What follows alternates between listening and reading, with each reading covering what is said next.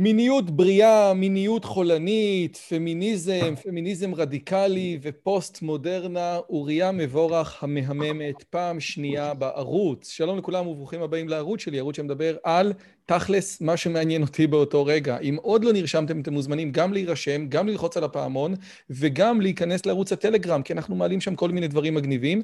אני רוצה להגיד לכם שיש את הספר הזה שנקרא הצלחה בלימודים. אז אם אתם רוצים להצליח בשנת הלימודים הבאה, שווה לכם. וגברת מבורך, אפילו אם אני זוכר נכון, קרא כמה עמודים, מה את אומרת? רועי, רועי, תכננתי לקטוע אותך באמת, להגיד, רגע, שנייה, תקשיבו, אני קראתי פרק אחד, פשוט כי יש מחדל ועוד לא הזמנתי את הספר, אבל הוא בדרך. פרק אחד שבאמת באמת שינה לי, שינה לי, אני כבר, ההישגים שלי השתפרו ברצינות, המטרות שלי כבר הושגו. או, נהדר. ממש ממש ממליצה על הספר הזה. אז קודם כל, איזה כיף. עכשיו, אני חייב להגיד לצופים שלנו בבית, אוריה כבר הייתה פה לפני... אה, אוריה הייתה פה, מתי היא הייתה פה? ב... בואו נראה. היא הייתה פה ב... ב-23 למאי. דיברנו על פוסט-מודרניזם ופמיניזם, ואיך זה קשור למחאת המכנסונים, ועוד פעם אנחנו מביאים אותה לדברים האלה. היו המון תגובות, אנשים אמרו שאני התייחסתי אליה בצורה אה, לא נעימה, וזה באמת היה נכון, אני קצת תקפתי, אז קודם כל הזדמנות טובה להתנצל בפניה, ולהגיד שמכל האנשים שראיינתי אותם עד עכשיו, וזה אני חושב משהו כמו 60, היחיד, אז קודם כל, היו רק שתי בנות, והיחידה, או היחיד... אחת. היו שלוש, היו שלוש, היו שלוש, נכון, היו שלוש. אחת קרן, אחת רונית, וכולם היו אנטי-פמיניסטיות חוץ ממך. אה, והיחידה שנהייתה ממש חברה שלי זה אוריה. איזה כיף, איזה כיף לי. נכון, אנחנו ממש חברים. והדבר השני זה שהגברת מבורך כתבה לאחרונה ספר חדש שנקרא מה את מבקשת, והספר הזה מתעסק ב...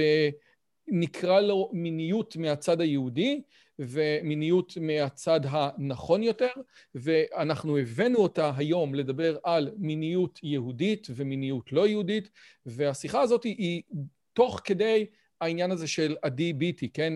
אותה זמרת חביבה שעשתה קליפ אה, ובה אה, היא שילמה לחברת סושי שתעשה סושי. באמת קליפ שהוא פרובוקטיבי, אבל מאמר שלך שמתפרסם היום בהארץ אומר בעצם את הדבר הבא, ואני רוצה לצטט מתוך המאמר שלך. אגב, איזה כיף זה להגיד מאמר שלך שמתפרסם בארץ. רק בשביל זה היה שווה. אוקיי, אז הנה, בבקשה, אז אנחנו נמצאים פה.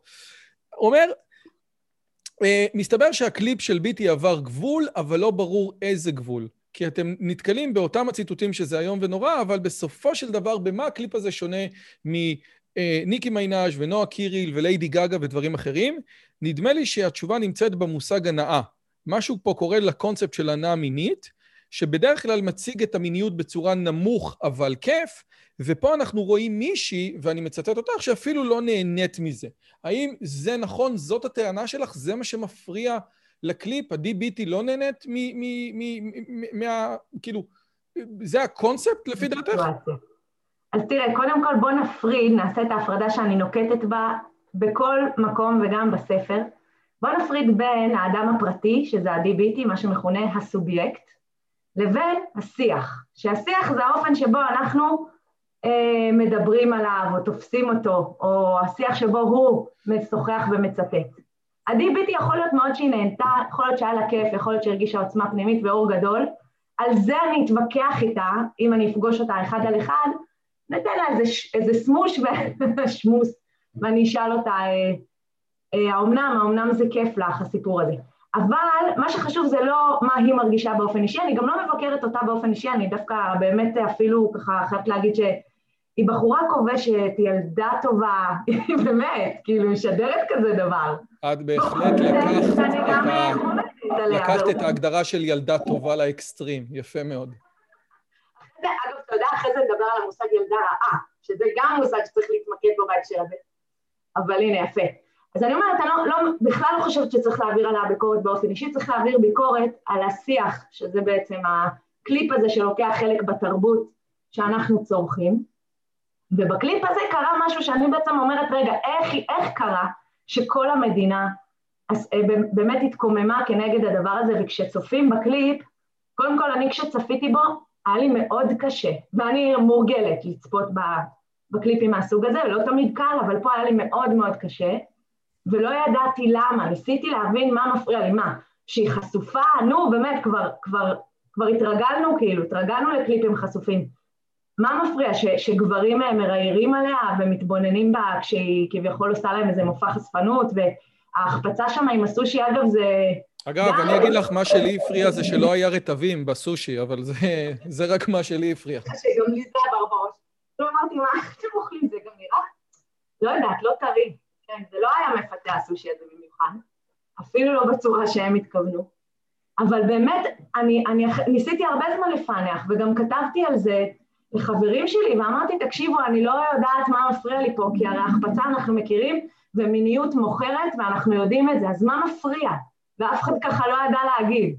ופתאום אמרתי, רגע, רגע, בעצם אני חושבת שמה שמפריע לכולם, לא רק, לא רק לדוסים, זה בכלל לא נכון לראות את המחאה הזאת כמחאה של דוסים, וגם לא רק לשמרנים אגב, נראה לי, זה לא מפריע רק לשמרנים.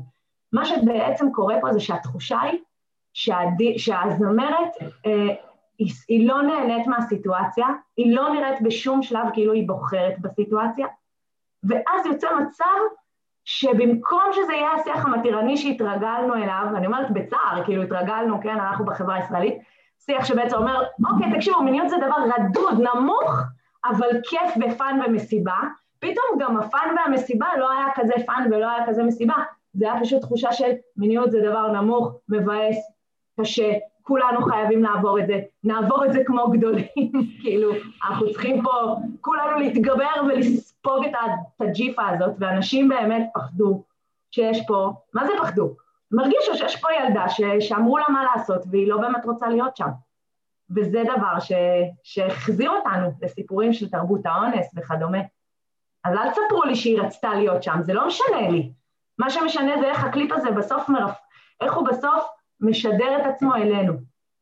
זאת... אה, תראי, רגע, שנייה, אוקיי, אוקיי. תראי, אז קודם כל, את שמה לב שאני משתדל לא להפריע לך אף פעם, נכון? אשריך, כל הכבוד. למרות שבאמת, זה, זה גם, מיש, גם פוסט-מודרנית וגם פמיניסטית שמדברת אצלי בערוץ, זה חמור מאוד, אבל... תקשיבי, אני באמת מצטער, אני חשבתי, אני לא הבנתי את הסיפור הזה, או לא ראיתי אותו ככה עד שאת הגעת, או עד שקראתי את מה שכתבת בעיתון הארץ היום. אה, אני כן. יכול להגיד לך ש... אלא אם כן אנחנו, את יודעת, subscribe לתיאוריה של יונג, שגם אם, אם אני לא מבין את זה, זה קיים שם, אה, נראה לי כן. קצת אה, מוזר. אני, אני כן יכול להגיד שעדי ביטי, וה, והמקבילה שלה אולי זה אגם בוחבוט בעצם, הם נתפסו כילדות, ובעצם המעבר נכון. הזה, המעבר של הלוליטה, כן? אגב, אותה לוליטה ש, שהיא חלק מספרות, מ, מ, מ, מ, מפסגות היצירה הספרותית של המאה ה-20, כן? אותה כן. לוליטה, כן? נכון. אותה לוליטה שהתגלגלה בתרבות הישראלית ל... אני רואה אותה בדרך לגימנסיה, כן? כן. מי שמכיר כן. את הביוגרפיה של דן בן אמוץ. אז בסופו של דבר זה מה שהיה פה, אני לא, לא נראה לי שהיא כן נהנית, לא נהנית. יכול להיות, כמו שאמר לי אה, חברי הטוב מר רז, בסופו של דבר גם אין פה שיר. מה, מה, אין, אין פה שיר, אין פה מילים, זה כאילו אמרו, אוקיי, אני כן מסכים איתך שכן היה צריך פה להתפשט, כי כולם מבינים שחייבים להתפשט, אבל בסופו של דבר אולי מה שמפריע זה איזשהו עניין, אה, אה, איזשהו עניין של, רגע, אבל לפני שנייה היית בת 16, וזה מחזיר אותנו לכל הסיפור הזה, שיש צביעות בלתי רגילה. גיא, אה, אה, גיא פינס מצד אחד מדבר על נגד תרבות האונס, ומצד שני מראה בחורות בביקיני. והדברים האלה הולכים יד ביד. אני אתן לך רק דוגמה אחת ממה שהתפרסם היום בוואלה, כן? מה שהתפרסם היום בוואלה על תרבות האונס, איפה זה? איפה הוא כותב? אה, או.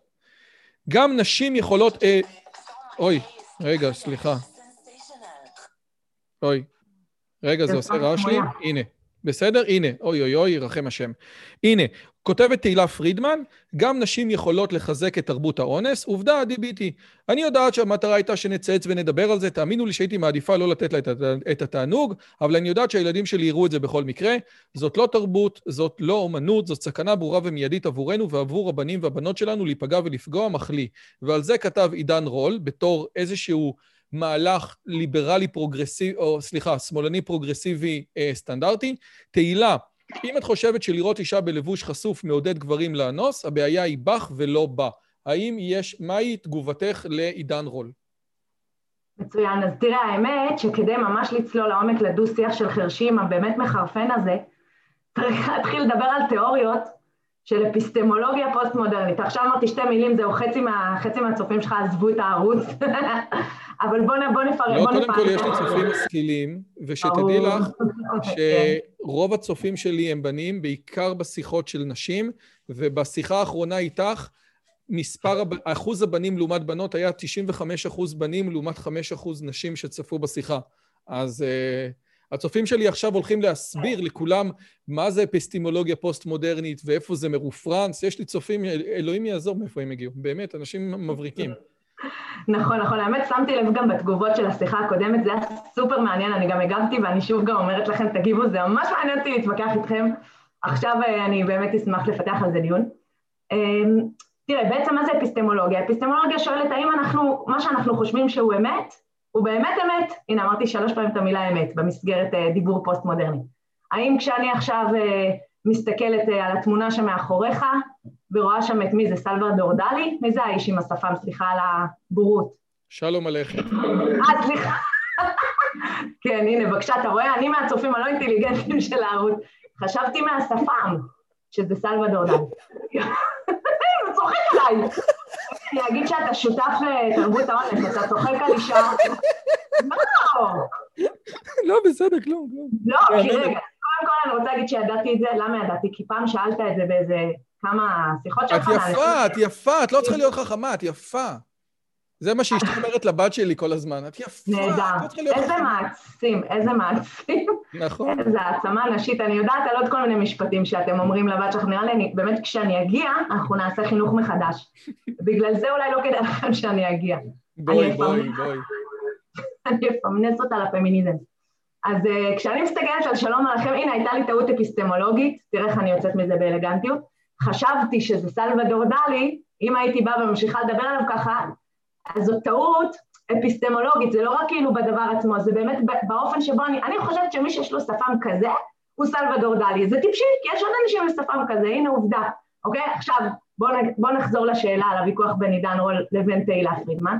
עידן רול בעצם חושב שהאדם, הסובייקט הפרטי, יש לו, הוא לגמרי בועה שמנותקת לחלוטין מהחברה, זה האטומיזם אגב הזה, שאנחנו גם מדברים עליו בתיאוריות ליברטריאניות, הוא סבור שמדובר פה באדם שהוא מנותק מכל הקשר תרבותי והוא בוחר את בחירותיו ואף אחד לא מכבד ואין לו אקדח לראש. ולכן אם אישה או נערה עושה משהו מתוך בחירה חופשית בלי שכיוונו לה שום אקדח לראש אז קודם כל זה נחשב אה, שהיא עושה משהו שהיא החליטה על עצמה וכל הכבוד לה ונמחא לה כפיים ושנית, אין לזה שום, אין לזה שום השפעה, כי אין לזה שום השפעה על, על, על התרבות, כאילו, על התרבות, על האנסים, הוא מבחינתו, זו תפיסה מודרניסטית, זו תפיסה מודרניסטית, אני חושבת גם לא, אה, במובן מסוים היא אפילו, היא אפילו לא צריכה להיות מודרניסטית, זה, בערוץ, זה אי הבנה של התרבות, אני חושבת. שהוא בא ובעצם אומר, כל אחד יעשה מה שהוא רוצה, חיה ותן לחיות. ואז אנחנו נוסעים באיילון, ורואים שלט של בר רפאלי, והנשים מרגישות מיד שהן צריכות לרזות שני קילו, והגברים מרגישים מיד כל מיני רגשות ותחושות אחרות. אשתי אומרת פה לא שני קילו, עשר קילו. עשר קילו, נכון. נכון. והגברים מרגישים גם דברים אחרים שלפעמים הם גם פיזיולוגיים ואפילו לא בהכרח אולי נשלטים. ועדיין הטענה תהיה שהיא עושה מה שהיא רוצה בלי לפגוע באף אחד, חיה ותן לחיות. באה האפיסטמולוגיה הפוסט-מודרנית ואומרת, לא תפסתם נכון את המושג הזה של בחירה חופשית ושל מה בעצם מניע אותנו ומה גורם לנו לפעול. לא הבנתם, אגב זה באמת התחום גם שלך וגם בספר שלך, הצלחה בלימודים, יש הרבה דיבור על הסיפור הזה. ניסיון לפענח את הדבר הזה, את המוטיבציה וכולי. מעולה. יפה. ובאה ובעצם אומרת, רגע, כשבר רפאלי מצטלמת, היא פוגעת בי. אתה יודע מה, אני רוצה לתת לך עוד דוגמה. אם כבר אנחנו מדברים על ה-DBT, נעשה איזושהי אסוציאציה לא כל כך רחוקה לעולם הפורנו, בסדר? איזה עולם? מה זה? איזה עולם? עולם הפורנו! רועי, אני יודעת שאתה בחיים לא שמעת על זה, אבל בוא אני אספר לך. שיש אה, כזה דבר שנקרא, שילדים אה, נכנסים לסמארטפון ולוחצים שהם רוצים לראות את הסרט האחרון של דיסני, ואז קופצת להם מודעה, ובמודעה הזאת, השם ישמור, מזמינים אותם לצפות בכל מיני דברים אחרים. עכשיו, הסיבה שהמודעה הזאת קופצת להם, ושאף אחד לא עושה באמת סוף סוף איזושהי רגולציה על הסיפור הזה, היא, נכון, מעולה, מעולה, אבל בואו בוא נהיה אינטליגנט, בואו ניתן לתירוצים האינטליגנטים לשחק פה את, ה, את, ה, את התפקיד. אז חוץ מזה, כאילו, הם לא יגידו את זה, הם יגידו חופש הביטוי, שזה עוד פעם, כן, בר רפאלי, תחיה ותן לחיות, תן לה להצטלם, חופש הביטוי, והם יגידו פרטיות, נכון? מה, שאני חברת האינטרנט אדע מי רוצה לצפות פורנו, וכל פעם שמי שרוצה לצפות פורנו הוא יצטרך להגיד, אני, אתה מכיר כן את חוק הפורנו, אני מקווה שהצופים יודעים על מה אני מדברת. אז פרטיות, הפרטיות נפגעת, וזאת, שוב, זאת אפיסטמולוגיה מודרנית, שתופסת את הסובייקט, את הפרט, כמין מיכל כזה שיש בו כל מיני אובייקטים, יש לו אובייקט של אני קנאי, אני אוהב אה, להתעלל בחתולים, אני צופה בפורנו, והאובייקטים האלה, הם מביכים אותו אם מישהו ידע עליהם, כן? יש איזה אחר גדול, שאם הוא ידע עליהם, אז הפרטיות תיפגע. באה אפיסטמולוגיה הפוסט-מודרנית ואומרת, רגע, מה לגבי אוריה מבורך, אישה תמימה שגולשת באמת, אני מספרת סיפור אמיתי, גולשת להנאתה ומחפשת לילדים סרט של דיסני וקופצת למודעה שאני לא יודעת אם מותר להגיד בערוץ, אתה גם לא עורך את זה אחר כך, אז אני לא אספר שהייתה שם אישה ערומה עם בעל חיים, בסדר? לא אספר את זה. וקופצת המודעה הזאת והיא עד היום שורטת לי את המוח, המודעה הזאת. זה לא פגיעה בפרטיות? למה זה לא פגיעה בפרטיות? זאת פגיעה בפרטיות ברגע שתופסים את הפרטיות שלך כמשהו שהוא לא נלקחים ממנו אובייקטים, אלא מוחדרים אליו אובייקטים. מוחדרים אליי אובייקטים שאני לא רוצה בהם. נחזור... את לא חייבת לגלוש באינטרנט. מה זה? יש אנשים שלא גולשים באינטרנט, ואני נכון, חושב שהם פותרים את עצמם מתוך הסיפור הזה. אני גם מתוקף תפקידי לצערי לא יכולה כרגע להיות עם אינטרנט מסונן, אנחנו מנסים לעבוד על הדבר הזה, כי אני עוסקת בניתוח של התרבות המערבית, זה לא אז את עוסקת בניתוח של התרבות המערבית עם אינטרנט לא מסונן, דוסית שכמוך, ועוד יש לך, יש לך את ההעזה להתלונן? זה באמת חוצפה. הרי דווקא, לא, שנייה, רגע, תראי. אני באמת מקשיב פה בקשב רב, ואני באמת משתדל לא להפריע. אבל את יודעת, יש, יש, יש, יש גבולות שאסור לעבור. אז בואו ניקח, אני רוצה שתי גבולות, אני רוצה שני אה, גבולות. הגבול האחד, בסופו של דבר, הכל זה pros and cons, זאת אומרת, כל בן אדם, בן אדם צריך בסופו של סוף לעשות את ההחלטות שלו. מי שרוצה לחיות עם אינטרנט בישראל 2020, 2021, יכול לעשות את זה עם אינטרנט רימון ועם אינטרנט אתרוג, וזה אינטרנט שהוא מסונן לאקסטרים. עכשיו, כשלא יבוא בן אדם שהוא דוס או דוס מצד אחד, ומהצד השני חוקר תרבות אה, על, איך, כן. איך אומרים, על גבול הלכלוך מהצד השני, ויבכה. כן, את מכניסה את הראש, את הראש הבריא שלך למאורת נחשים, בדיוק כמו ששליח חב"ד בקרוסן, לא, בדיוק כמו לא ששליח, רק שנייה רגע, אבל אני לא הפרעתי לך, הייתי נורא נחמד, ואת מתנהלת פה בצורה... לי מותר, אני אישה פמיניסטית, אני יכולה לעשות... אה, כפרה! את מבינה? אז שליח חב"ד, שליח חב"ד בקוואסן, כן? שליח חב"ד בקוואסן, שצריך לראות את כל הטינופת הזאת, את כל הגרמני בן 70 עם שני תאילנדים גברים בני 14, אז זה מה ששליחים, זה מה ששליחי חב"ד בקוואסן רואים, אבל כל אחד מבין ועושה את ההחלטות שלו. אני ברשותך, יש לי אבל שאלה אחרת, שהיא הרבה יותר פשוטה והרבה יותר חשובה בעיניי. את מקודם אמרת מילים גבוהות של אפיסטימולוגיה פוסט-מודרנית, ואני רציתי לשאול אותך, אולי אפשר לראות את הצור... כאילו, אולי אפשר להסביר את זה בצורה פשוטה, מבלי להיכנס למושגים האלה, לאדון עידן רול? שהרי, אם אני שם את האוטו שלי לא נעול בשכונת פשע, לא רק שאני לא אצפה שהוא ייגנב, אלא יתרה מזאת, חברת הביטוח יכולה להגיד לי, אדוני, לא התנהלת בצורה ההגיונית, ולכן במקרה הזה אנחנו לא נבטח אותך. האם זה יוריד משהו מהעונש של הגנב? לא.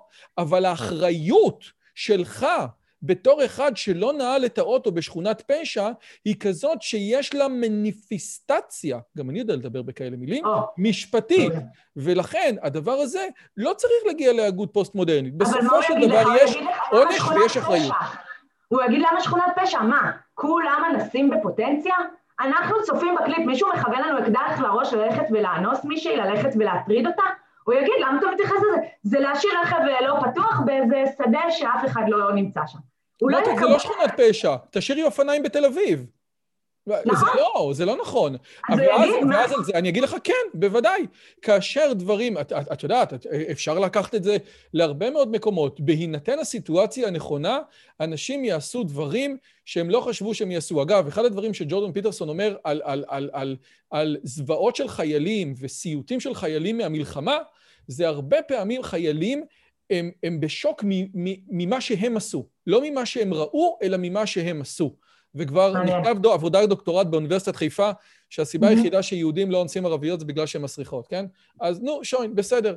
אז, אז, אז הנה, אני חושב שהדבר הזה הוא נכון. האם לא יכול להיות שאנחנו התבלבלנו פה בין תרבות של אחריות מצד אחד וענישה מהצד השני? האם אין אחריות לאישה מבלי להיכנס לסוגיות של אפיסטמולוגיה פוסט-מודרנית?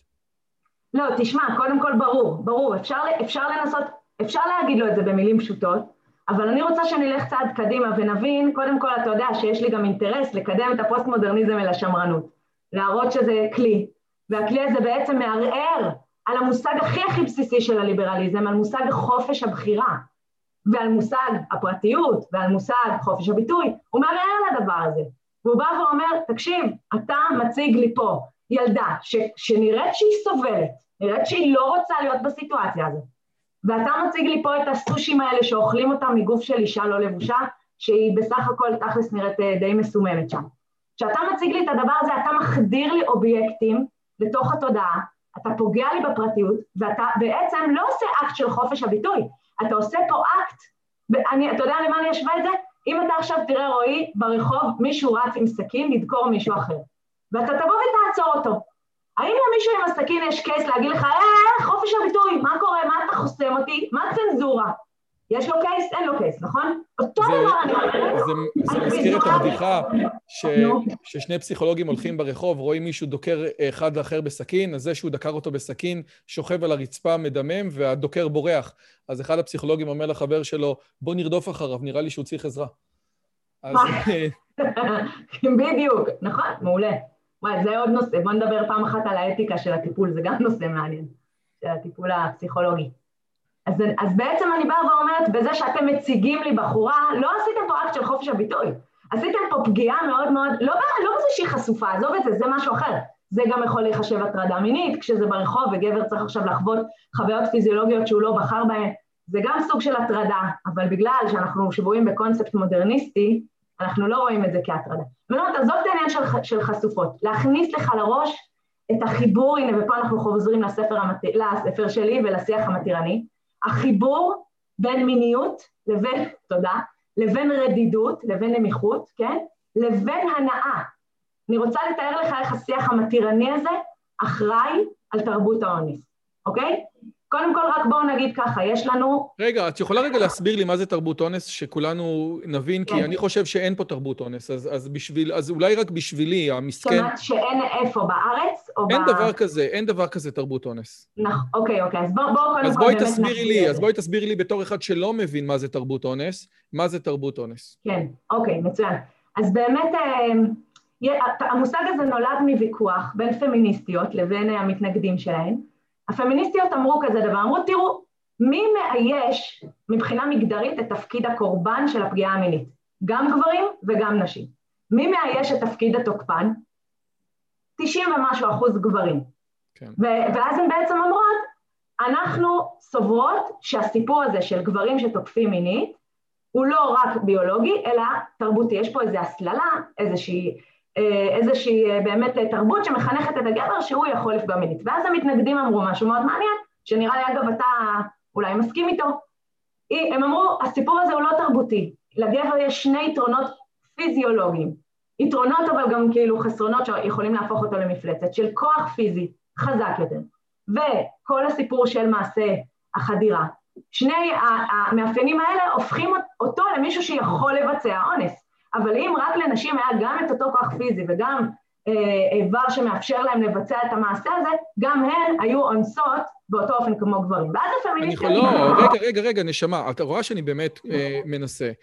קודם כל, ההבדל המרכזי זה לא רק הכוח הפיזי, ולא רק האינסטרומנטים, כן, הפיזיולוגיים שאת מדברת אליהם, אלא ההבדל, וההבדל המשמעותי ביותר מההתחלה ועד הסוף, זה הבדלי חשק מטורפים, וכבר אמרו חז"ל שזאת בדיחה גרועה של אלוהים, ש... ש בדיוק ככה הם אמרו את זה, כן. כן, שזה החשק, כאילו שיש כזה דיסוננס בין החשק של הגבר והחשק של האישה, כן?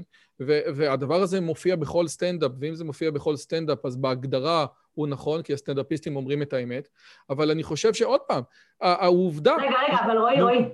לא, אני אומרת, בוא נסביר אז מה זה תרבות האונס. כן, נו, בסדר. גם אם יש חשק יותר, כי בעצם עוד לא הסברנו, הם, הם עכשיו הפמיניסטיות קיבלו נוקאוט, הן צריכות להחזיר, הן צריכות להגיד, אה, רגע, זה לא נכון, אוקיי? אז בעצם אמרו ככה, בואו נחלק את המקרים של פגיעה מינית לשני סוגים. יש אונס, שזה באמת המצב שבו מופעל כוח פיזי, ויש מעשים שהם בעצם נקראים תרבות האונס. תרבות האונס זה פגיעה מינית שלא מבוססת על הבדלים פיזיולוגיים, ועדיין גם אותה מבצעים יותר גברים מאשר נשים. למשל... בואי תתני לי דוגמה שגם אני אבין. כן, אז למשל לצלם, לצלם סרטון אה, בלי שהיא מסכימה ולהפיץ אותו. או אפילו סתם להפיץ סרטון גם אם היא שלחה אותו למישהו אחד והוא מפיץ לכולם. ליטופים, אמירות לא, לא במקום, כל מה שנחשב הטרדה מינית, שזה לא תקיפה, אלא זה הטרדה מינית, כן? כל הדברים האלה גברים עושים הרבה יותר מאשר נשים. כן, אגב, אני, אני, אני, את יודעת, מי, מי שלא רוצה, מי שאשתי תמיד מספרת שאימא שלה אמרה לה שאפשר, אימא שלה גדלה בפריז בשנות ה-60, ושם באמת המתירנות הגיעה לשיאים אה, שאפילו ביפן אה, הם היו נהנים שם. והיא אמרה, לא משנה מה תעשי, אל תצלמי את עצמך אף פעם. אז בסופו של דבר, מי, ש, אה, מי שמאפשר דברים כאלה... עכשיו עגבניות סוקלים אותך אם אתה הולך לשם, תיזהר. יש פה... לא, אני רוצה להגיד, אני, אני, אני לא מבין. יש התנהג... אה, אה, אני, אני, אני, מה זה תרבות אונס? אם את אומרת שהתנהגות שהיא לא מוסרית ולא מהוגנת, כמו לקחת תמונה שצילמת את בת זוגתך, ברגע אינטימי ולחלוק אותה עם אנשים אחרים, כן? זה דבר שהוא לא הוגן, זה דבר שהוא לא הוגן, שהוא לא ראוי, שהוא לא מוסרי, אני מוכן כן. לקבל. מפה ולהגיע לזה שזה, זאת אומרת, זה אונס light, או כמו שצ'ארלס קראוטהיימר לא, לא, אומר, אומר באסופת המאמרים שלו, שה, שהצד הסופר רדיקלי של הפמיניזם אומר שמכיוון שכל מערכת יחסים בין גבר לאישה היא מערכת כוחנית ראי 50 גוונים של אפור, בהגדרה, אפילו מערכת יחסים בהסכמה, עניינה היא תרבות האונס. זאת אומרת, כן, כן, הצד הרדיקלי של החברות שלך טוען שלא ניתן, שגברים ונשים לא יכולים לנהל משהו אחר, וכבר ניטשה אמר, אישה שפשטה את בגדיה, חדלה להיות אינטליגנטית, נהג בביתם. יפה. אז רגע, בואו לא נלך עד קטרין מקנון, שבאמת טוען את הדבר הזה. אפשר להגיד, אפשר לדבר על תרבות האונס וגם להוכיח שזה תרבותי, ולא עניין של הבדלי חשק, גם אם קיימים הבדלי חשק. איך אני עושה את זה? אגב, מאוד לא פוליטיקלי קורקט. עכשיו באמת, בואו נשים את הדברים על השולחן. בואו ניקח שתי תרבויות ונהיה סוציולוגים לרגע. תרבות לא דתית ותרבות דתית-לאומית, בסדר? המגזר הדתי-לאומי לעומת המגזר הכללי. או-אה, נראה לי את נכנסת פה למדרון שאני לא יודע אם את רוצה להיכנס אליו. הם בזבזו עליך את העגבניות, זה כבר לא נשאר להם בשביל לזרוק עליי. שיעורי האונס בשני המגזרים ככל הנראה זהים, למרות שאין לנו באמת יכולת לדעת כי המקרים לא מדווחים. האונס זהים, אבל תרבות האונס האם בחברה הדתית הפצת תמונות עירום פופולרית כמו בחברה הכללית? האם בחברה הדתית ליטופים בישבן, התזת מים למחשוף? אני מצטטת פה כל מיני דברים שהיו, כן? שליחת מייל פוגעני עם ניסוחים בוטים לעובדות בחברה, אה, צילום בתאי הלבשה והפצתם, אה, כל, אני ממש אה, כאילו, שוב, זה הכל... באיזה תרבות חילונית את נמצאת? אלוהים יעזור. אני בתרבות החילונית שאני נמצא בה, אנשים קוראים שופנהאואר. בשיא הרצינות אני שואל אותך. לא, לא, לא, לא, לא. אני לא מדברת על החילונים. חילונית, על איזה תרבות חילונית את מדברת? לא, רועי, רועי, שנייה, שנייה. לא מדברת על החילונים, אני מדברת כך את האלה ש... שעושים את הדברים האלה. אותם אלה שמפיצים את התמונות, שמלטפים, האם הם דתיים לאומיים או שהם לא דתיים? מאיזה תרבות הם מגיעים? האם... זה יהיה מאוד מאוד אה, לא אה, חוכמה מצידך עכשיו להיתמם ולהגיד מה, אולי גם דתיים מפיצים באותו אופן. אני לא, רוצה לצטט את שלמה ניצן, אני רוצה לצטט את שלמה ניצן, הבדרן המיתולוגי מסיבה למסיבה, שב-1991 אמר ש... אה, ש... היה כתוב בעיתון על מלחמת המפרץ שהפרוצות לא קיבלו מסכות. אז שלמה ניצן אמר, טוב, זה, זה, זה, הם, הם, בעצם, הם בעצם רצו להיות ביחד עם, ה, עם הקליינטים החרדים, שגם הם לא קיבלו מסכות. אני, אני, איפה שאני הסתובבתי, עוד פעם, אין לי את המספרים, והאינטואיציה שלי אומרת, רק רגע, לא שומעים אותך. עכשיו לא שומעים? רגע. עכשיו שומעים. כן, יש פה תרבות השתקה. אבל את יודעת מה, נניח שבסדר, נניח, ש... נניח שאני זורם איתך והתרבות החילונית, גם באחוזים וגם במספרים, מייצרת איזושהי תרבות אונס יותר גדולה, ניחא, למרות שאת ואני בגדול מסכימים שברמת המעשים עצמם, כנראה שהדברים זהים. אז נו, רגע, עוד פעם לא שומעים אותך.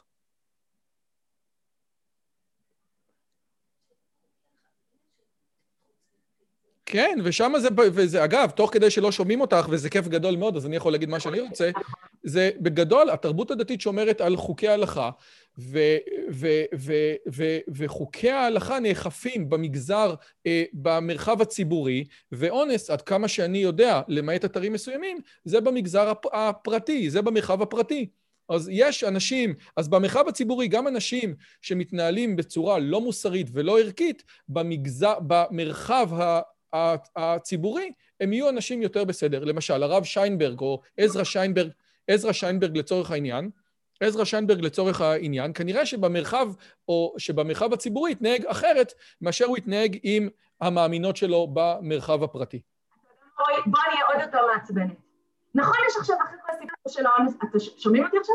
אז שומעים אותך על הפנים, אני חייב להגיד לך, ואני לא רוצה להשתיק אותך. האם עכשיו, עכשיו? עכשיו נראה לי, את, את יכולה אולי פשוט לעבוד עם המיקרופון של הזה? מה, מה? מה אתה שואל? את רוצה לעבוד עם המיקרופון של הלפטופ? כן, זה מה שעשיתי עכשיו. או, נהדר.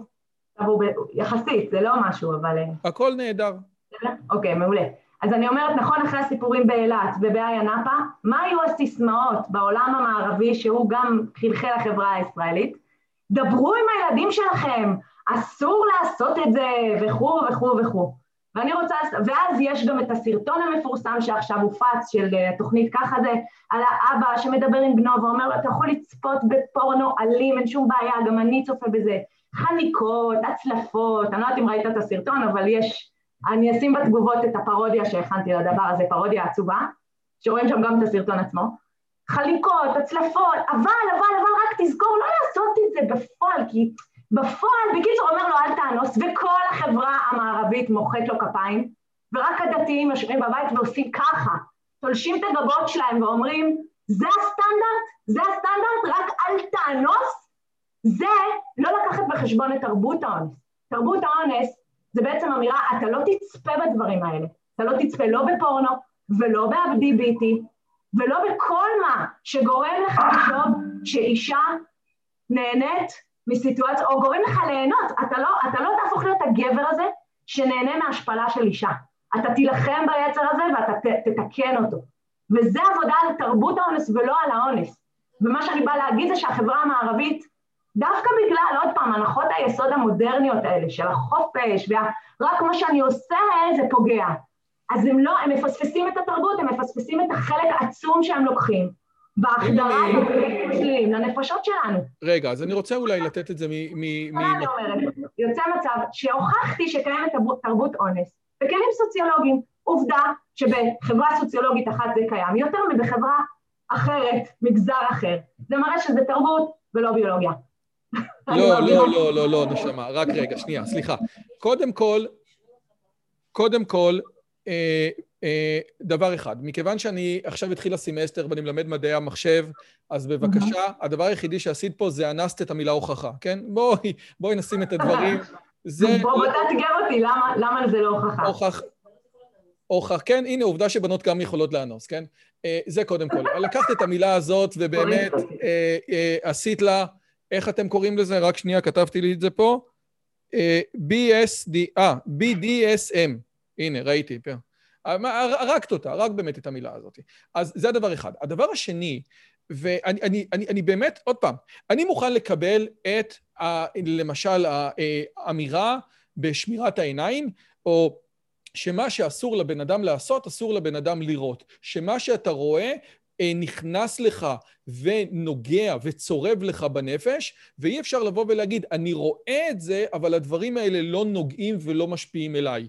אם בן אדם ראה את שימי אטיאס, הקוסם, עוצר את הדופק שלו בקונץ אצל אורי גלר, והיה ילד והלך וניסה לעצור את הדופק שלו וכמעט מת, אז ודאי שבן אדם רואה כל מיני, אני לא יודע מה, אני לא יודע על איזה סרטונים את מדברת, כן? אבל אה, אמרת אה, אה, מכות, ירחם השם. אז, כן. אז, אז זה יכול, יכול לצרוב לו את הנפש. נכון, אני מוכן לקבל, אבל לבוא ולהגיד שזה תרבות אונס מת, אה, אה, מצד אחד, בסופו של דבר, המילה תרבות אונס היא לא מקובלת עליי בכלל. אני כן יכול להגיד לא, שהעובדה לא ששתי... העובדה ששתי חברות מתנהגות בצורה שונה, בוודאי שיש פה עניין תרבותי, אבל העניין התרבותי נובע, א', מערכים שונים, ובין היתר. מאיסורים הלכתיים. בסופו של דבר, העובדה שתרבות אונס לא יכולה... אבל זה בדיוק מוכיח את הטענה. הלכתיים, זה תרבות. אתה לא תצפה, אתה לא תצלם אותה, אתה לא תיגע בה. אין לי זה... בעיה, אני רק רוצה להגיד, אני רק רוצה להגיד, שברור שהתרבות משנה את היחס שלנו לנשים, אני מסכים לגמרי. הטענה המרכזית שלי זה שלקרוא לזה תרבות אונס, הוא, זה משהו בעייתי מאוד, כי אם לכל דבר אתה קורא אונס, אז אם הכל זה אונס, אז שום דבר זה לא אונס. זה הכל. אוקיי, ועכשיו אוקיי. אני רוצה ברשותך לעבור... מעולה, עם זה אגב הסכמתי איתך, כן. עכשיו אני רוצה לעבור ברשותך לספר החדש שכתבת, שנקרא מה את מבקשת. ובספר הזה את מנסה לייצר, כי מצד אחד את דוסה, ומהצד השני את מנסה לייצר איזושהי אמירה מינית דתית. את, מתכס, את, את אה, אה, מדברת על, ה, על מיניות הרבה הרבה בספר. אגב, נכון. אני גם אה, ציטטתי את המילה, כאילו, גם את מדברת על, ה, על המילה הזאת, איך, איך, איך את קראת לה? אה, פרנה? פורנו, סליחה, פורנו. אז את גם מדברת על המילה הזאת. צדיק, צדיק, כפרה עליך, כן. אגב, נכון. אני חייב להגיד לכם שפורנה ביוונית זה זונה, ופורנוגרפיה זה סוג של אה, לכלוך. ולכן מי שלא אה, רואה וואו. בדברים האלה, מי שלא רואה בדברים האלה לכלוך, צריך לשנות את השם. אה, ושווה מאוד, שווה מאוד אה, אה, כדי שהדיון הזה יהיה שלם עבור מי שרוצה, להסתכל על רעיונות עם נשים בתעשייה שרואות את הדברים האלה בצורה אחרת, ובייחוד בתעשייה האמריקאית, ששם הדברים נראים קצת שונה, וזה מעניין מאוד לראות, אחד הדברים הבעייתיים ביותר זה הפטרוניות הבלתי נסבלת של נשים, אה, שבעצם לא מוכנות לקבל שיש מישהי שחושבת אחרת מהם. אבל אני לא רוצה להגיע לנושא הזה של האונס, כן או לא, אני רוצה להתחיל עם הספר שלך, שאני... אה, אני קראתי אותו אה, בצורה אה, רצינית. רואים אותו עכשיו? צריך נראה לי להגדיל את המסך קצת. לא, עוד מעט, עוד מעט, בסדר. ואני, אני, אני, כשאשתי קראה אותו, היא התחילה עם הדבר הזה. היא התחילה, אוי, אוי. היא התחילה עם הדברים האלה, והיא אמרה, אוקיי, תראה, אוקיי, תראה, תראה מה היא כותבת. כשאת מתלבשת לא צנוע, את מדגישה את החיצוניות שלך, וזה בא על חשבון הפנימיות שלך. האם זה מה שאת רוצה שכולם יראו שהם מביטים בחיצוניות בלי פנימיות? ואז אשתי אמרה, בואנה, זה מעולה, זה נהדר. ואז היא כתבה עוד פעם, צניעות זה לא כדי שיחפיצו אותך ולא יתייחסו אלייך כמו אובייקט מיני. אמרה, מצוין, צניעות זה כדי שיכבדו אותך. תחשבו שזה אמיתי. רגע, לא, אמיתי, רגע. תקשיבי, אוריה, היופי שלך הוא רק לבעלך. התורה רואה במיניות בין איש לאשתו דבר חיובי, וכן הלאה וכן הלאה וכן הלאה, וכל הדברים האלה, את שומעת? ואשתי קראה כן. את זה, ואז באיזשהו שלב היא קראה שאת כל הדברים האלה זה רשימת רעיונות שאת לא הולכת לדבר עליהם, ואת לא תשמעי כאן. וכל אלו הם משפטים שלא תשמעים פה, חלקם רעיונות ממש גרועים, שאין להם שום מקום בעיניי. אגב, אשתי עברה על כל הדברים האלה, אחד לאחד, אמרה שכל רעיון פה הוא מצוין. אני לא מאמינה לך, אין מצב שאלי חשבה את זה. אני נשבע לך ביקר לי. טוב, אני צריכה ל... רלי, רלי פה, היא שומעת אותך. ועכשיו, את שומעת? ועכשיו... רלי, הגוף שלך הוא כמו עגבנייה, רלי. אה, היא אמרה חוץ מעגבנייה. הדבר היחידי זה אה, חוץ אוקיי, מעגבנייה. אוקיי. לא היא אמרה שאישה זה לא כמו עגבנייה, זה סירת משוטים, הופכים אותם, הן נראות אותו הדבר. אז זה מה... הילדים שלי יצפו בזה. אז אבל זה מה שהיא אמרה, מה אני אעשה? היא גם אמרה כמו... תצנזר נשים, תצנזר אותן. בכל אופן, אני רוצה להגיד כזה דבר. בואי... מה שאני רוצה, ל... בואי לפני שאני תוקף אותך, וביקר לי, יש לי הרבה מה לתקוף אותך. יאללה, התחלנו, מתי נסכים? בואי תציגי קבל עם ועדה, די בקצרה, את הגישה שלך למיניות דתית. כי בסופו של דבר, מיניות, איך אומרים, אה, אה, אה, האם... אה, אה, האם סקס זה דבר מלוכלך? הוא אומר, כן, רק אם עושים אותו כמו שצריך, כן? אז, אז אני רוצה באמת, יש 아, אוקיי. משהו במיניות שאנחנו... כן, אה, נכון, מישהו אמר, מה ההבדל בין סקס אירוטי לסקס מלוכלך? מכירה את זה? No. סקס אירוטי זה עם נוצה, סקס מלוכלך זה עם כל התרנגולת. לא, תצחק מהדברים האלה. רואי, אני נוזפת בך. אה, נכון, לא, לא צחקתי מזה. היא לא רוצה חיות. טוב, בסדר, סליחה. בכל אופן, הנקודה היא כזאת. זה מזכיר לי את הטראומה מהתמונה שזה. יש כן. בתוך הנושא המיני דברים שהם לכאורה מלוכלכים, אנחנו לא מדברים עליהם במרחב הציבורי, אנשים מעוגנים, לא משנה אם דתיים, חילוניים, יהודים או גויים, לא מדברים עליהם במרחב. יש משהו שאומנם הוא טבעי, אבל גם עשיית צרכים היא דבר טבעית, ועושה רושם ש, ש, שיש משהו שהוא באמת המין ושהוא יכול להיות מאוד אה, אה, אה, גדול ומאוד מיוחד ומאוד מקרב בין בעל ובין אישה, המין הזה מוציא כל מיני דברים שאתה...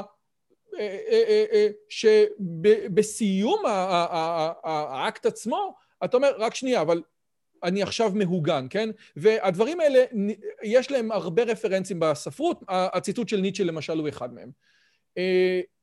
והשאלה שלי היא, איך יכול להיות מין שהוא מצד אחד קדוש, ומצד אחד החיבור הגדול ביותר בין גבר לאישה והזוהר מתעסק רק בשתיים וכל הדברים האלה שאנחנו יודעים מהתורה, ומה, ו, ו, ומהצד השני, את יודעת, רק בערב שבת, אחרי ש... איך אפשר... לא, לא חייבים. את רוצה ש... יש מקורות כאלה, אבל זה לא המקורות שאני... את רוצה פה שנפתח את סעיף רשמם? ואיך יכול להיות מצד... הרי כדי שמין יהיה טוב, הוא צריך להיות אמיתי, וכדי שהוא יהיה אמיתי, הוא צריך, לפי דעתי, הקטנה והמלוכלכת, להיות אולי מנותק מהקדושה. ככה אני חושב. בואי תשכנעי אותי אחרת. אוקיי, okay, האמת, קשה לי לשכנע אותך אחרת, כי אני די מסכימה איתך. הופה, לזה לא ציפית.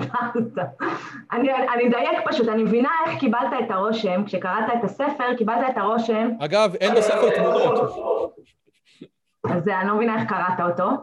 אבל יש, יש ציורים, יש ציורים אבל יפים כאלה של רחל קולומבוס המדהימה. אמ, באמת בספר אני באה ואומרת, תראו, יש כל מיני שיחים, כל מיני אידיאולוגיות בעולם המערבי, והאידיאולוגיות האלה, בין השאר יש אחד, אחד מתוך ארבע, חמש, שאומר שמיניות זה דבר מלוכלך אבל כיף, ואז אני אומרת, יש גם בשיח הדתי גישה כזאת, כן, פוריטנית, שמיניות זה דבר נמוך, מלוכלך, ולכן צריך למעט בזה ככל האפשר, ואתה צודק שאני מבדלת את הגישה הבריאה מהגישות האלה, ואני, השיח היהודי הבריא, שאותו אני רוצה לקדם בספר, הוא בעצם רוצה להגיד שמיניות זה לא דבר מלוכלך, אוקיי? אבל למה אני מתכוונת? למה אני מתכוונת כשאני אומרת את זה? אני לא מתכוונת לזה שהמיניות צריכה, למ... שבני הזוג צריכים למשטר את המעשה המיני שלהם ושהוא, ושהוא בעצם ירגיש להם כמו איזו תפילה בכותל המערבי. אגב, אני גם כותבת את זה בספר, כן? אה, כשאני מספרת שיש איזה מדריכת, יש איזה תלמידה שאמרה לי פעם, או חברה שאמרה לי פעם, כל פעם שמדריכת כלות, שהיא היא עמדה בפני נישואיה, כל פעם שמדריכת הכלות אומרת את המילה קדושה, אני מתכווצת כי היא לא יודעת מה עובר לי בראש כשאני חושבת על אה, מה שאני ובעלי נחווה ביחד, ובאמת, אה, ובאמת אני כותבת לה קוראת, אני אומרת לה, המילה קדושה היא לא רק חוויה של תפילה בכותל המערבי, היא גם ארון העדות ששורף את כל מי שמביט בו. היא גם אה, הסצנה הזאת מאינדיאנה ג'ונס, אה, שודדי התיבה האבודה, שזה באמת, סליחה עם כל הצופים הצעירים שלא ראו אותה, של ארון העדות שכל מי שראה את זה הוא זוכר כמה זה לא נעים וזה לא יפה, מה שקורה כשארון העדות נחשף לעיני כל, ו- וזה גם מיניות, מיניות היא גם לדבר הזה. מה שהופך אותה ללא מלוכלכת זה לא השאלה עד כמה אנחנו מתחברים ליצרים החייתיים שלנו, שזה מבחינתי חשוב מאוד, להתחבר לכל החלקים בעצמנו, גם אם הם אפלים ויצריים וכולי, מה שהופך את הדבר הזה ללא מלוכלך. אגב, גם אם הם כוללים מכות? שוב, אה, מה שבמסגרת ההלכה מותר, אני לא אבוא ואגיד שאסור. אני כאילו פה לוקחת את הצד הזה. אני רק אגיד לקהל החילוני שלי שהרב בוטח, זה שכתב את הספר סקס כשר, אני רק אגיד לקהל שלי שהרב כן. בוטח, זה שכתב את הספר סקס כשר, בעצם הטענה שלו היא מעניינת, הוא אומר מונוגמיות במאה ה-20 זה דבר שהוא כל כך בלתי אפשרי, שאלוהים יברך אותך, את לי מיץ עכשיו, עד ש... אתה באמת, ההלכה מתירה לך לעשות את כל מה שאתה רוצה, כולל היפוך השולחן למי שיודע על מה אני מתכוון, ודברים אחרים, כדי להישאר ביחד. חשוב להגיד דבר נוסף, ההלכות לגבי המיניות נכתבו בשתי, אה, בשני מקומות שונים. במקום אחד, בספר שנקרא אה, משנה ברורה, אור החיים, זאת אומרת, אה, סליחה, בשולחן ערוך, בחלק שנקרא אור החיים, סליחה, אורח חיים, וזה סעיף רמ המפורסם, וזה סעיף שמכיל הרבה מאוד איסורים, אבל במקום אחר, אותו דבר נכתב באבן העזר, בהלכות שבין איש ובין אשתו. ומי שמסתכל על ההבדלים. בין ההלכות ש... שנכתבות בסעיף רמ המפורסם באור החיים, ובין ההלכות שנכתבו באבן העזר, יראה שיש הבדלים מאוד גדולים. בעוד שבאור החיים, שזה איזושהי שוט אס.אם.אס, אם תרצו לקרוא לזה ככה, איזו הנחיה כללית לכולם, אסור את זה ואסור את זה ואסור את זה. לדוגמה, עבור הקהל החילוני שלי אני אגיד רק התנוחה המיסיונרית ורק בלילה ובלי אור וכל מיני דברים כאלה. אה, לעומת זאת, באבן העזר אתה מקבל התייחסות הרבה יותר, אני אגיד, או מתירנית או פרגמטית לזוגיות. אז בבקשה, אם תוכלי להמשיך רק. יפה. אז בוא, אתה יודע מה, אני רוצה באמת גם להגיד לצופים, אה, שאתם חווים פה שיחה בין אישה דוסית שבחוגים מסוימים גם מכנים אותי רבנית, האמת, אה, לבין גבר, הנה דוס גם כן, אתם רואים? לא, לא הייתי אומרת אה, דוס, אני, אתה אחרי זה תגדיר מה אתה.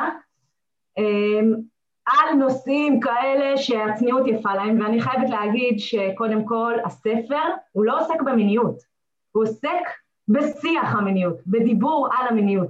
אין כמעט, והנה כבר חטפתי על זה אגב ביקורות, אין כמעט פירוט, אין פירוט, מה צריך לעשות, מה אפשר לעשות, מה נעים לעשות, לא, זה לא התחום שלי, זה לא התחום של הספר. הספר עוסק באידיאולוגיות וגישות, ובעיקר בביקורת התרבות המערבית שסובבת אותנו. וכל הנושא הזה של מה מותר לעשות ומה אסור לעשות מבחינה פיזית, זה נושא שאני כן חושבת שהצניעות יפה לו במובן העמוק של צניעות. לכן אני לא, בגדול, זה יהיה נחמד אז איך בן אדם ידע? אני לא מבין. את כותבת, בשיא הרצינות, אני לא מבין. את כותבת 400 כן. עמידים על מיניות, את מכוונת את הספר אוקיי. שלך לנערות, ובסופו של דבר, זה כאילו כשבן אדם מגיע למנה העיקרית ואומר, את יודעת מה, יאללה, שכנעת אותי בכל מה שאמרת, ועברתי, את יודעת, שרדתי את כל המילים אוקיי. הגבוהות שלך של אפיסטמולוגיה פוסט-מודרנית, והסתגלות השיח... לא, אין בספר מילים גבוהות. אין, אין, אין. הכל נגיש, זה לגיל 16. אני אעשה לך control F, תראי מה זה. ובסופו של דבר, את לא נותנת, את אומרת, תקשיבי, את כאילו... ובסופו של דבר, מה, גם אתה הרגשת את החוסר הזה? אני מרגיש כן. יותר מזה. אני את החוסר הזה יכול להשלים, כי גם האינטרנט שלי לא מסונן, אבל אני, אבל, אבל הדבר המשמעותי... רואים מה יהיה. הדבר המשמעותי באמת... לא כן, אפילו שאני לא חוקר תרבות המערב. הדבר השני, כאילו, איך באמת... את כאילו אומרת, תקשיבי טוב, מיניות זה טוב, מיניות זה בריא, מיניות, השיח הפוריטני ממנו והלאה. בין איש לאשתו, לא סתם ככה. בסדר, כן. אבל מה לעשות? מכיוון שאת, הרי בסופו של דבר, אם את לא מסוגלת לדבר, ועוד מעט אנחנו, אני, אני, אני פשוט אקריא דברים מתוך הספר, ואת לא תוכלי להגיד לי שום דבר, כי את כתבת את זה בספר. כשאת, okay. אוקיי. כשאת לא מסוגלת לדבר על דברים כאלה, כן? למה לא מסוגלת? מסוגלת. לא, את לא בספר. הנה, אבל את יודעת מה? בואי, בואי ניקח את הסיפור הזה. עמוד, עמוד 31, בסדר? נטע. כן. אוקיי? אני יכול להקריא על זה? כן. על בחורה בשם נטע, דוסית לגמרי, אבל דבר אחד, היא ממש לא צנועה. ואז, אחרי שאת שואלת אותה למה היא ממש הולכת בצורה כזאת, היא אומרת את הדברים הבאים. אני מתנגדת לרעיון של צניעות. אני לא מוכנה להשתייך להשקפת עולם שמיועדת לגרום לי לחשוב שהגוף שלי הוא פשע ושאני צריכה להסתיר אותו כמו פושע שצריך להסתיר את עקבות הפשע. אני גאה בגוף שלי ולא מוכנה להתבייש בו. ועכשיו את אומרת משהו שלפי דעתי הוא מקסים והוא באמת הוגן, אז אפשר לתקוף אותך על הרבה מאוד דברים, אבל באמת את הוגנת. שתקתי, התשובה שלה טלטלה אותי, בלה בלה בלה. בהתחלה חשבתי שנטע פשוט לא הבינה נכון, את שיח הצניעות שהיא גדלה עליו, אבל לאחר כמה שבועות הבנתי אחרת. זה לא שנטע לא הבינה נכון את המסרים, היא הבינה אותם יותר מדי טוב. מה יש לך להגיד על זה? אני uh, מאוד אוהבת את הקטע הזה, הוא באמת בא ואומר שנטע הפנימה שיח פוריטני, שיח שחושב שיש להתבייש בגוף. מה השיח שלך? השיח שלך, אוריה מבורך, אוריה מבורך, השיח שלך הוא פוריטני?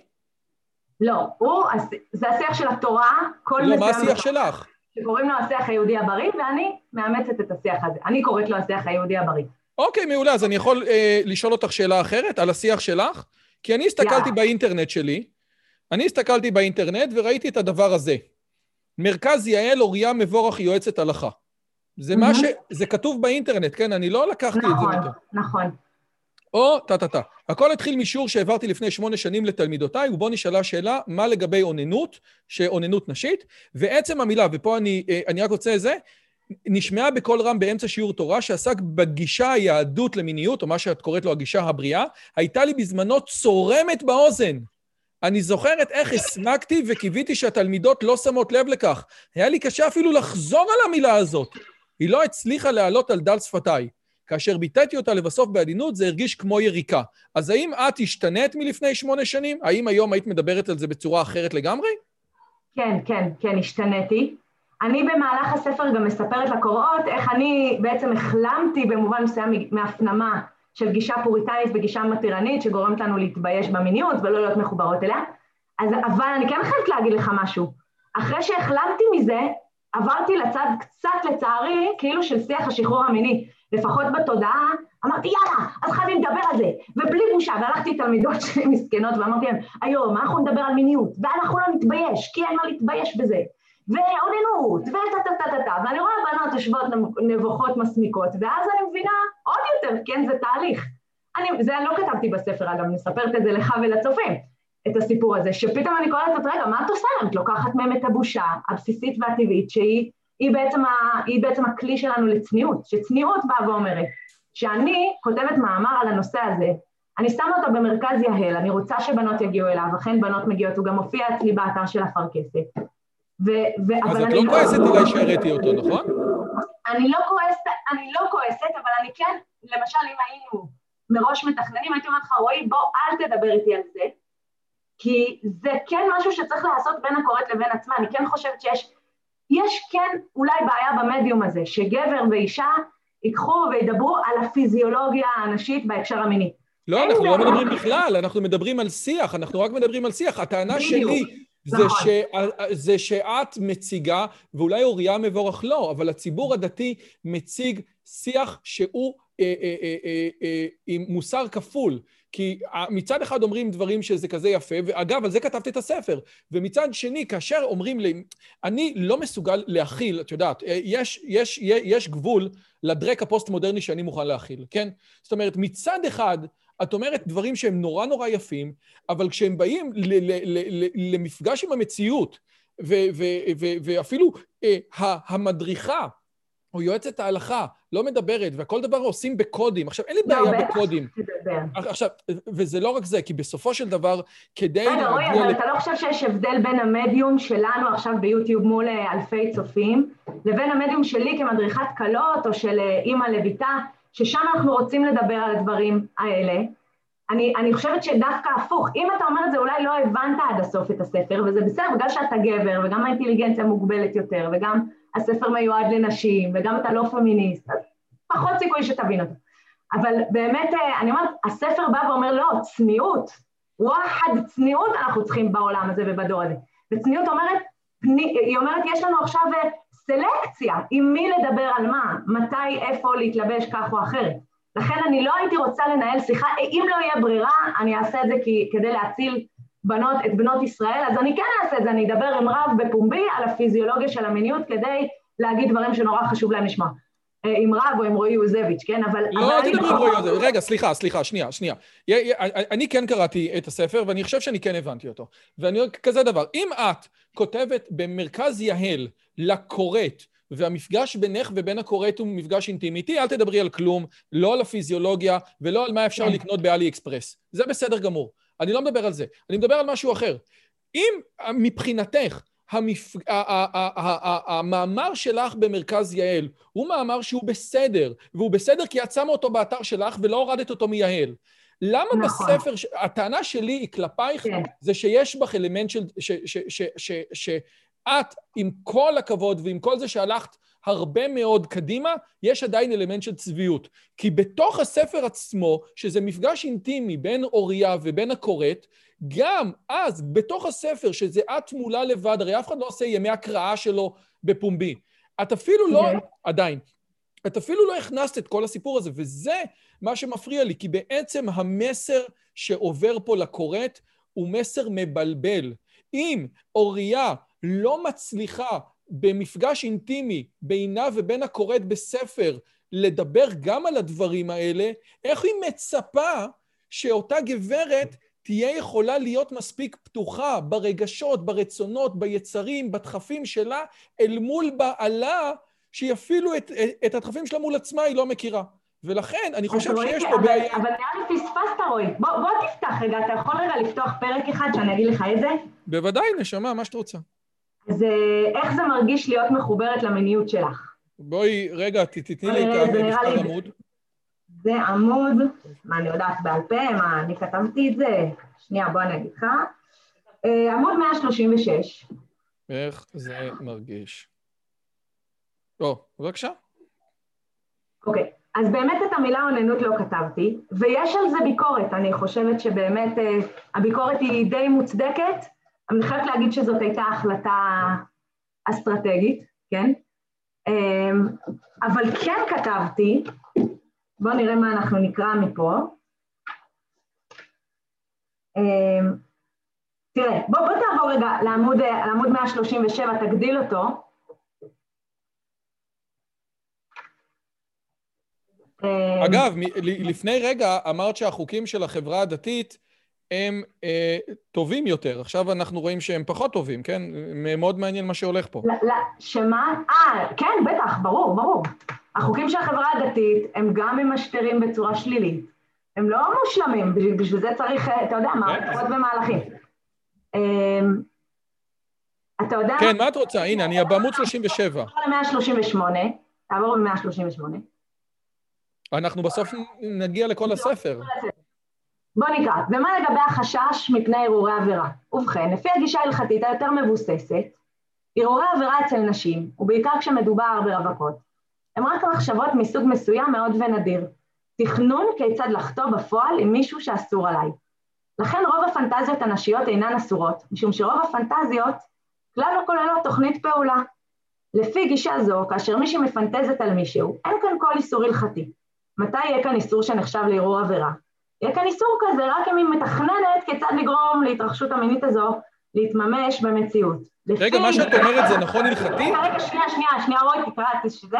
לפי גישה הלכתית זו, לנשים אין כל איסור על תחושה פיזית ורגשית של עוררות מינית. ואז בהפניה שם, אתה רואה, יש הפניה בצד, לעיון במאמר ההלכתי שמפרט, וכו' וכו', תיכנסי למאמר, ושם היא תראה את המאמר הזה באתר, והיא תראה בצורה מאוד מאוד ברורה שאין איסור, לפי הגישה ההלכתית הזאת, כמובן שיש גם גישות אחרות, אבל זאת גישה שבעיניי גישה שיש לה המון, אה, גם בסיס פורמלי מאוד מאוד חזק, וגם הבנה של מיניות האישה. אני חושבת שחז"ל אגב הבינו, הם הבינו למה לא לאסור לנשים את, את התחום הזה. הם הבינו מה יקרה בחדרי החדרים, באינטימיות ובמפגש שלהם עם נשותיהם, אם לנשים... הם הבינו, כן, כנראה שחז"ל הבינו שזה לא סביבתי, כן? זה, זה, זה כנראה מה שחז"ל הבינו. אני רוצה אבל רגע כאילו לחדד את מה שאת אומרת. בסופו של דבר, מה את אומרת? שחז"ל ידעו שהמיניות של האישה גם ככה, יש בה יותר מעצורים, ולכן הם אמרו, ולכן הם נתנו לה יותר פס? זאת הסיבה שיחסים בין נשים הם, הם, הם, הם לא מקבלות, הם לא מקבלים את האיסור המחריד שיש בתורה? מה הטענה שלך? אני לא בדיוק... יכול להיות, יכול להיות. לא, תראה, יש כמה הבדלים. אגב, אני באמת מפנה, וגם את זה אני אשים בתגובות, לאתר של אפרכסת, שם אני מראה חמישה הבדלים בין מיניות גברית למיניות נשית, ואיך הם באים לידי ביטוי בהלכה היהודית שבעצם התחשבה בזה, ואסרה על גברים את כל מה שקשור למבט ולהרהור ולעניין של הוצאת זרע לבטלה, ועל נשים היא אסרה את החשיפה, ופחות או יותר זהו. זאת אומרת, את הנושא של אוננות ואת הנושא של המבט ואת הנושא של ההרהור היא לא אסרה על נשים. ואני מנסה להראות למה, היא לקחה בחשבון באמת הבדלים פיזיולוגיים. אחד מהם זה שהגירוי המיני פחות זמין לאישה ויותר זמין לגבר, ואולי חבל להגביל אותו כי באמת היא עלולה בסוף, בסופו של דבר להיות מנותקת מה, מה. מה זאת אומרת הגירוי המיני? רגע, סליחה רגע, אני רוצה להבין. כשאת אומרת הגירוי המיני פחות זמין לאישה, אני, את, את, את, את לא רואה שיש פה איזה משהו מטורף? זאת אומרת, אם בסופו של סוף הכל זה במחשבה, כן? איך, איך, איך הוא פחות זמין? בדיוק, אני מגדירה בספר, יש פרק שקוראים לו בין אה, תשוקה לגירוי, ואני מגדירה הבדל בין שתי חוויות מאוד מאוד שונות מבחינה מינית, האחת זאת תשוקה, שזה משהו שבאמת מתרחש בעיקר אה, בראש ובנפש, תחושה מנטלית, והשנייה זה גירוי שהיא בעיקר מתמקדת באיבר המין, זאת איזושהי תחושה מאוד מאוד פיזיולוגית, ועבור גברים התחושה, הגירוי הזה הוא יותר, אה, הוא יותר זמין, הוא קורא להם יותר בקלות, הוא פחות נשלט. אצל נשים הוא הרבה יותר חמקמק ומסתורי, ונכתבו על זה כבר הררים של, אה, של טקסטים. את יודעת מה, מבלי להיכנס, כמו שאנחנו אומרים, ואגב, יש בו משהו יפה, אני, אני, אני פשוט רוצה לחדד את, ה, את העניין הזה. בסופו של דבר, השיח בינינו נוגע באיזה שהם אה, דברים שאנחנו מנסים לדבר פה בכל מיני קודים, והשיחה בקודים האלה יש בה משהו שהוא קצת מפריע, כי בסופו של דבר אתה רוצה להגיד את הדברים בצורה המדויקת ביותר שיש, ולמרות זאת אנחנו שנינו מנסים לשמור פה על איזשהו דיון נקי, כאשר ברור לגמרי שהמילה נקי, אף אחד פה לא מנבל את הפה, זאת אומרת, המילה, נכון. לצורך העניין, אה, סתם אני זורק עכשיו רק כדי שתראו שאין אין לי בעיה, אה, אה, זה כמו, כמו, כמו להגיד אלוהים, כן? אין לי בעיה להגיד וגינה או קליטורוס או כל מיני דברים כאלה, קליטוריס. אה, אין לי בעיה, אבל יש משהו, ואני חושב שזה מה שאוריה אומרת, שהוא, אני חושב שהוא מאוד נכון. גם כשאתה מדבר על הדברים האלה ואתה מנסה לתפור אותם בצורה המדויקת ביותר כדי להגיע למסקנות אופרטיביות, כדאי לך להשאיר את זה בתור נוגע, לא נוגע. אנחנו חייבים לדבר על זה במסגרת השיח הציבורי, אבל עדיין אנחנו לא ניכנס, אנחנו לא נראה פה כל מיני דברים, ואנחנו נעשה דברים חלק ברמז, מכיוון שכך ראוי יותר לשיח כזה. הצד השני של מה שקורה זה בסופו של דבר, איך זה עובר? איך, איך איך, איך ביני ובין הגברת מבורך אנחנו מתנהלים ככה, אבל לצורך העניין, ביני ובין אשתי, אנחנו גם צריכים ככה, או ששם נפרצו כל הגבולות? זאת אומרת, ושם אתה יכול להגיד הכל. כי בסופו של דבר, כמו שאמרנו, יש פה בסופו של דבר יצרים שבחלקם הם מאוד מאוד מאוד חייתיים. ואתה רוצה להכיל אותם לתוך מסגרת שהיא גם חייתית, כי היא חייבת להיות חייתית, זאת אומרת, מנגנון האכילה ומנגנון הרבייה שלנו ושל היונקים הדומים לנו והדומים לנו פחות, הוא מאוד מאוד דומה, עד אינדיסטינגווישבול, כן? כל השאר זה, כל ההבדל זה מה אנחנו מכניסים לתוך הסיפור הזה. אז אני חושב שיש בו משהו מאוד מאוד מאוד מעניין, אבל עדיין, את יודעת, בסופו של דבר אישה יכולה אה, אה, לקבל, כן, אה, אה, אה, סיפוק מיני בצורה יותר פשוטה, מכיוון שאתה פשוט הולכת ואומרת, זה מה שאני מעוניינת. בסופו של דבר, האם לפי דעתך השיח הזה הולך לכיוון טוב? האם ה- ה- הילדה בת 16 בשנת 2020 מקבלת יותר כלים בציבור הדתי-לאומי, כי, כי אליו באמת את מגיעה, כן? נכון, נכון. האם הילדה בת 16 מקבלת יותר כלים אה, להתמודד עם זוגיות סלש מיניות בריאה. כבר אמרו, מי שאמר שאחד הטרגדיות הגדולות של התרבות המודרנית זה שהבגרות המינית הפיזיולוגית מגיעה משהו בגיל 13, והתרב... וה... והבגרות המנטלית לזוגיות מגיעה בגיל 25. והפער הזה הוא בלתי בלתי נתפס. מה קורה בחברה נכון. הדתית לפי דעתך? נכון, אז קודם כל אני רוצה לגלות לאותם אנשים הערביים אה, שבאמת אה, שואלים איך יכול להיות שהדתיים אה, סובלים את הפער הזה. אני רוצה לספר להם שיש כל מיני מילים שבשיח המערבי נחשבים, נחשבות מילים מאוד מאוד שליליות, כמו בושה בגוף, או תסכול מיני, כן? לא, אין בעיה עם תסכול מיני, יש בעיה, זאת אומרת, זה מאוד לא נעים, זה מאוד מאוד לא נעים להיות נערה בגיל שכבר, וגם נער שבגיל שכבר יש בגרות מינית ואין אפשרות לחוות אותה.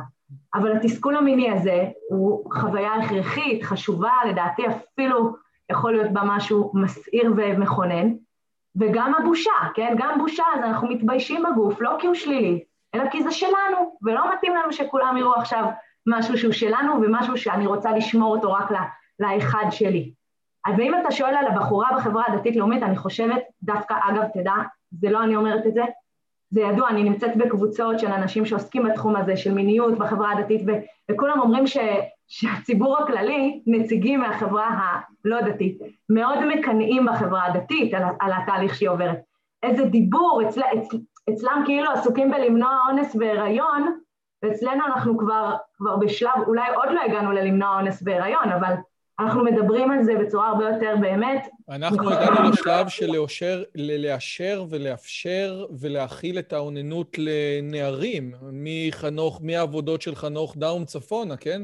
זה, זה מה שהחברה הדתית uh, מתעסקת בחלקה היום, לא? נכון, אבל דווקא נערות uh, מקבלות, אני חושבת, יותר מענה מבנים. יש הרבה בנים שקוראים את הספר. אני חייבת להגיד, uh, מי שמזמין אצלי באתר, אז uh, לפחות... או, oh, רגע, שנייה. האם, צריך להגיד... האם יש קוד קופון? יש לך קוד קופון? את יכולה לתת קוד כן, קופון? כן, אתה רוצה שניתן קוד קופון? יאללה, מגניב. מי כן, שכותב, אני אחרי זה אכין את הקוד הזה, uh, מי שכותב פוסט-מודרניזם אני רוצה... תכתבו יוזביץ', אבל בלי uh, צ'ופצ'יק, יוזביץ' 64, בסדר? נכתוב בתגובות. אתם מקבלים? זה 64 שקלים. נראה לי שחסר לך חמש. חסר לך חמש. לא חשוב.